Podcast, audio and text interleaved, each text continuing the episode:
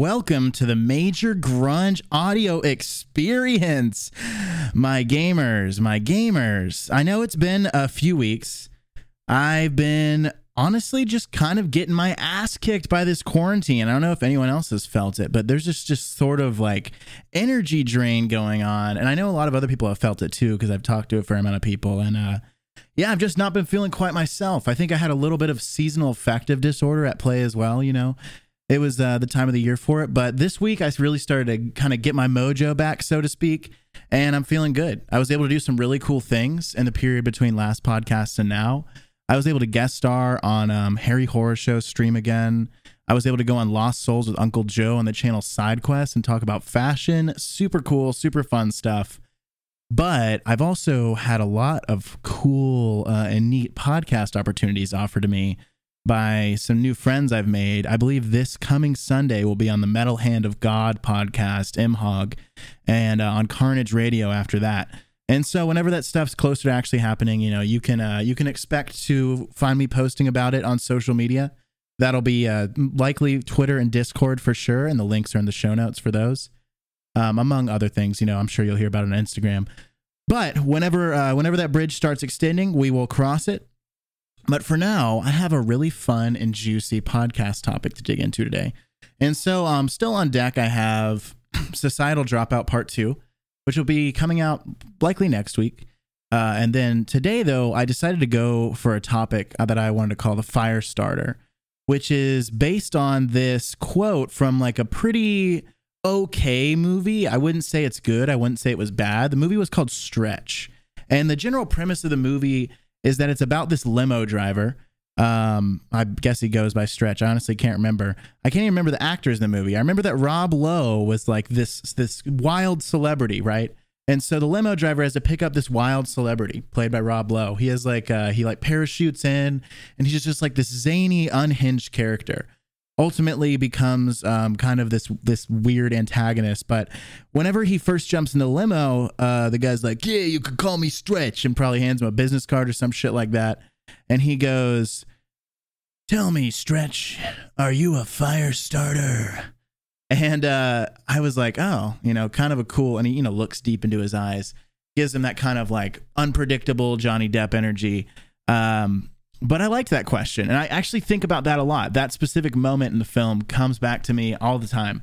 And the idea of being a fire starter, and, and it kind of elaborates what this exactly means the deeper he goes in the movie. Because at first, the limo driver's like, what the fuck is he talking about? But the idea is, you know, like, are you willing to shake things up? Are you willing to embrace danger, chaos, disarray, rejecting comfort, and starting a fire in a philosophical sense? Maybe that means not being afraid to be a leader or make a scene somewhere when the when a scene needs to be made. Maybe that means rejecting the comforts that are ultimately destructive in your life. Maybe that's a job you despise, a job that's slowly killing your soul but you don't know, you know, there, there's a fear associated with quitting it, a valid fear. And I mean, not everyone can just up and quit their job. I wouldn't say that everyone even should, but I do think that you should be working to put yourself in a position where you don't need that job that's slowly killing you. Because I mean, what what kind of life is it to you know live every day in uh, some state of existential agony. You know, I mean, I don't, I don't think, uh, I don't think it's worth it. I mean, all we really know at the end of the day, I'm, I'm a proponent. I do believe there is something beyond, maybe an afterlife, maybe not. But the only thing we do know for sure, for sure, for sure, is that the reality in the lifetime we have right now is a fact. That's like the only thing we got, certainly. So I think you should take full advantage of it.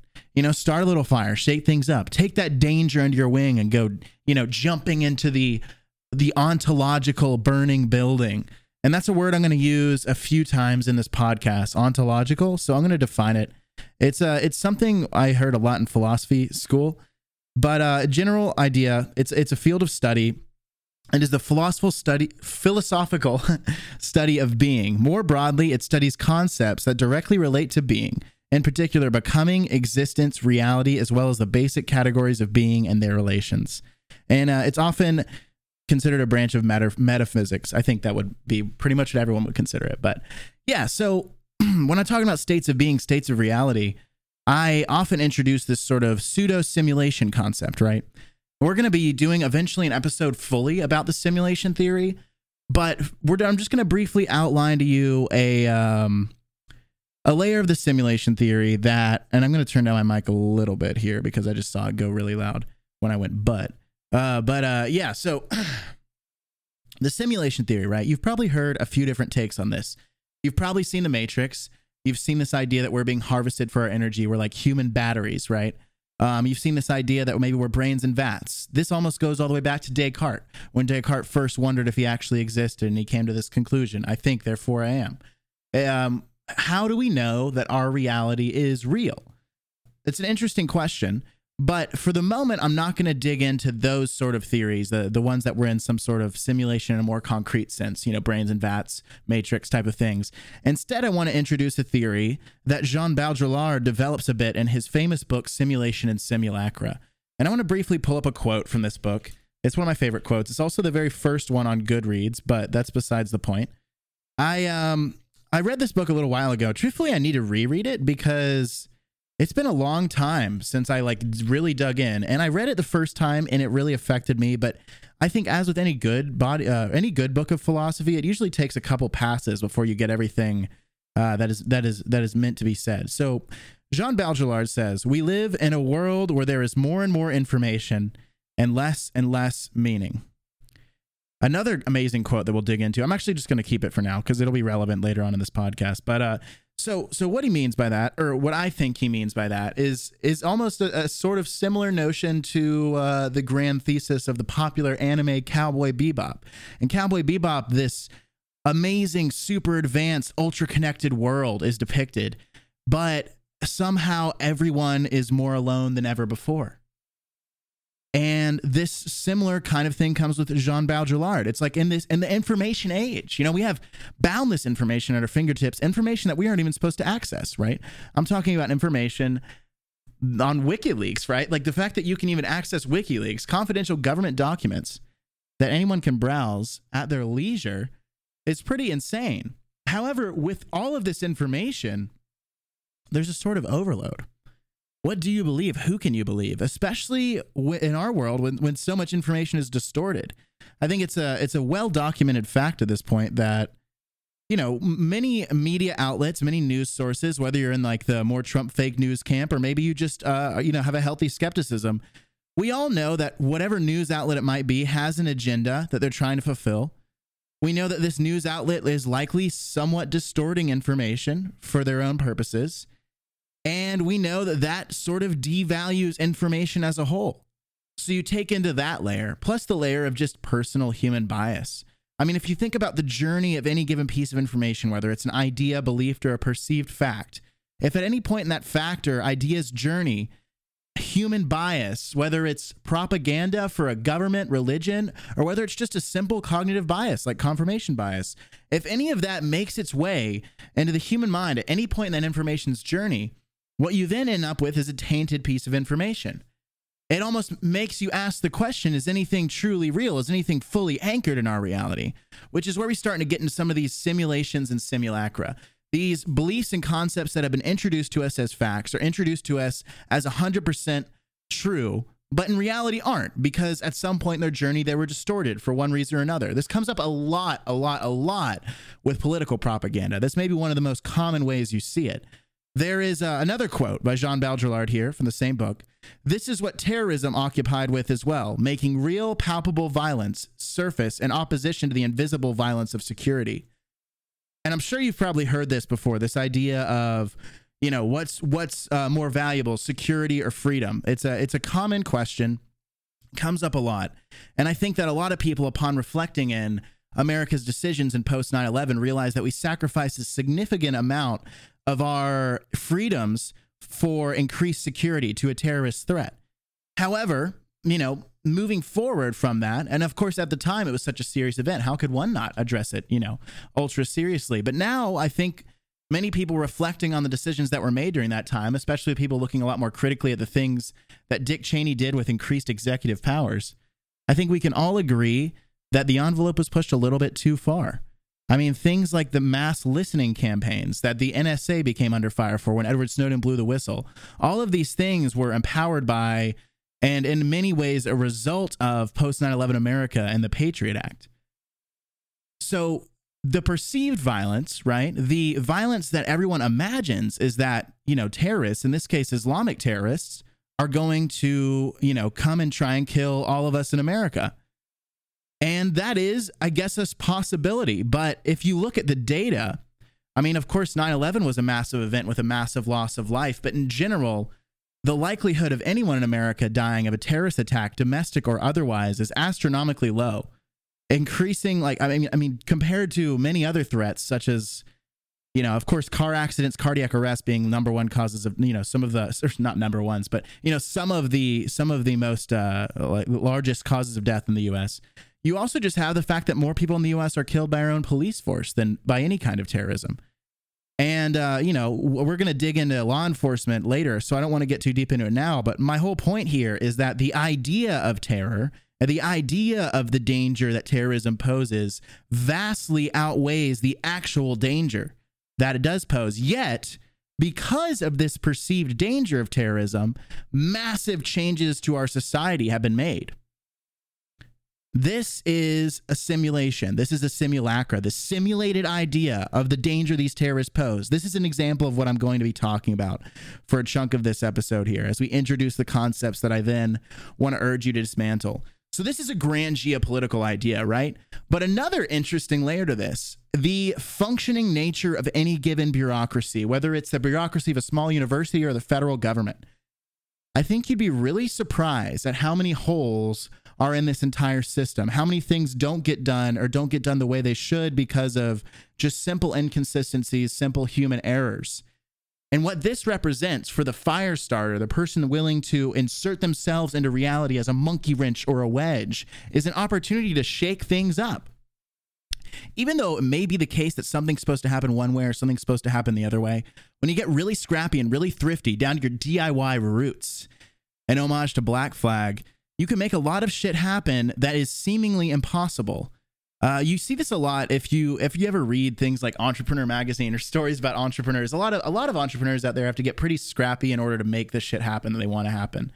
And sometimes this means going a little bit outside of the boundaries of what is considered um, I don't know, illegal in some cases, but I don't mean that in a very unethical business person sense. I just mean like sometimes you put on a big workshop and you didn't get the permit from like the Chamber of Commerce. Uh oh.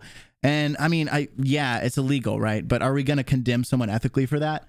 You know, I, I I don't think so. My point is, I think a lot of people get hung up on the logistics of making things happen or the information, and they overthink problems and they think them and make them this massive monster in their own mind. If you ever think of like a goal you've had and you're like, okay, I have until the end of the year to accomplish this goal, New Year's resolution, maybe, uh, something we probably all experienced you can keep procrastinating it and procrastinating it because you have a year to do it, right? There's no rush.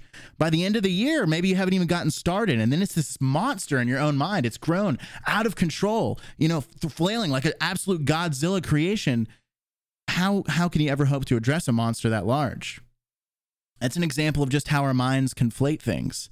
And so I think there's a way of of society's ridiculous complexity, the ridiculous amount of information out there, the ridiculous amount of laws, regulations that one has to consider if they want to do anything to the extent of where it almost forms this monster in our mind of what you actually have to do.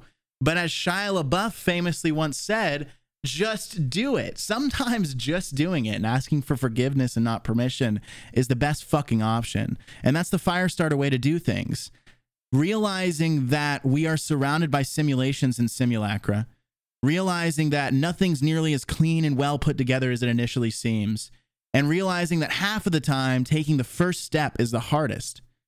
These are like things to take in mind when going out to start that fire and when when you go out to reject reality and substitute your own. I um I wrote down a phrase in my notes for this show. Um, I called it being an ontological anarchist um, rejecting the the centralized state of ontology and instead carving out your own path. And obviously, there's certain things you have to do and abide by. And I, am, of course, am a very much an individual interested in ethics. I studied ethics for a long time. I still believe you should treat people well. So I don't want that to be taken poorly. But I do also believe that sometimes you just go to go out and fully send it, you know, and figure it out as you go along. I mean, half the time I succeed at anything, it's because I just took that jump, I took that leap and figured out how to fly on the way down, so to speak. So I guess that's what I'd encourage. Be a fire starter, you know, shake things up, cause a little chaos. We're talking about fire as this sort of you know, state of just frantic energy, this like, you know, electrifying, not electrifying, I don't know, but it's like, you know, it's like, it's like crazy, it's wild, it's unpredictable, and it can't be caged easily. And I think that's what more people should endeavor to be that, that fire starter, not, not literally an arsonist, by the way. But I just enjoy that phrase so much. And it's fucking terrifying. I'm not going to lie to you. Like, I've been trying to do something entrepreneurial. I've been trying to start a fire in the world for years um, and I failed many times at many different things. The first time I've ever seen any kind of success, and I'm still very, you know, early on my journey here, but creating content and going out and birthing, you know, what I birth into the universe through this podcast, through the stream, uh, through the YouTube video of this podcast that I'm working on. Gonna be, I'm gonna be working on making. I uh, I've had to do a lot of things I didn't know how the fuck to do, and every single step of it has been scary and anxiety inducing. Um, not to mention things like I don't always know if I'm I'm hundred percent gonna be able to pay like the bills. Um, and it's not it's not easy, but in my mind, it's so much better than living a life full of comfort. Uh, comfort is, in my opinion, I mean, I honestly think it's bad for human beings. I think we're tricked into it feeling like it's good for us.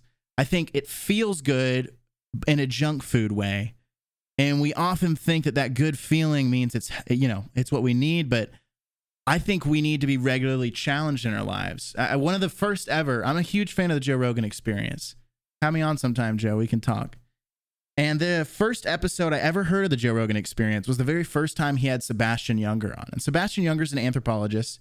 Sebastian Junger wrote the I believe it was a book and then was made into a movie, a documentary movie, Restrepo. Or no, I think it was meant to be a documentary. Sorry. He made the documentary Restrepo and he wrote another book I really enjoy called Tribe by Sebastian Junger. And whenever he had come on this episode of the Joe Rogan Experience, he was discussing his book Tribe, in which the main thesis is that whenever human beings were in our hunter gatherer state, you know, a lot closer to our indigenous roots, and he he cites all these examples of Native American tribes. We were actually a lot happier and healthier mentally, even though seemingly having to fight every day to get a meal. You know, going out and having to hunt an animal, uh, source whatever you know, whatever you were going to eat, whatever you're going to use to sustain yourselves. It seems terrifying, and it is. But humans are built to survive. I mean, look, we have survived. We've thrived thousands of years. But in our modern day, we no longer have to survive. And, and that's been the case for a long time. And so a big thesis of Sebastian Junger's tribe is that not only the necess- necessity of, of needing a tribe to survive, that community belonging feeling, but also the fact that we're regularly presented with eh, challenges to our own livelihoods, that those combinations of things are actually necessary for human beings to feel good, to feel okay. And Sebastian Junger believes that many manifestations of mental illness the reason why it spikes so much in the modern day is because we're getting further and further away from that. We're getting more isolated from each other. You know, the communities community feelings are dissipating. Uh, there's almost no struggle to survive whatsoever in most people's lives. Not everyone, of course, but most people's lives. And you know, of course, this is this is not proven fact. This is a thesis, but I think there's really something to that. And I think that if you spend too long in comfort in your own life, especially if that comfort is slowly eroding at your sense of self worth, you're almost, you know, taking away from your own life. You're in a way allowing yourself to necrotize. You're allowing your soul to necrotize. And I just uh, I think that sometimes the only way to prevent that is by uh, by going full fire starter. so that's the end of the podcast I had planned for today. I believe I mentioned earlier, but we'll be on a podcast on Sunday called The Metal Hand of God, uh, MHOG. And I will also be on another podcast soon, Carnage Radio, but that has, you know, yet to be scheduled. Uh, I'll be streaming later today, which is 429, Wednesday, 2020. And I'll also be streaming during the day on Thursday. There'll be a YouTube video of this podcast going up if you're listening to the audio version. And I'm going to start trying to regularly upload um, not only YouTube videos the podcast, but also just kind of a week in review on Sundays on the YouTube channel. And so I have the YouTube channel link in the show notes. Uh, you can just look up Major Grunge, one word, on YouTube and find it. Other than that, if you have any questions, feel free to bring them to me on the stream. I love, love, love to talk about this stuff all day long. I could talk about it for hours. So, uh, yeah, bring me any question you want. If you're interested in anything I use to record the podcast, I started including some affiliate links about the equipment in the bio because I'm really trying to make this whole content creation thing work, baby. But until then, I'll see you next time. Much love and goodbye.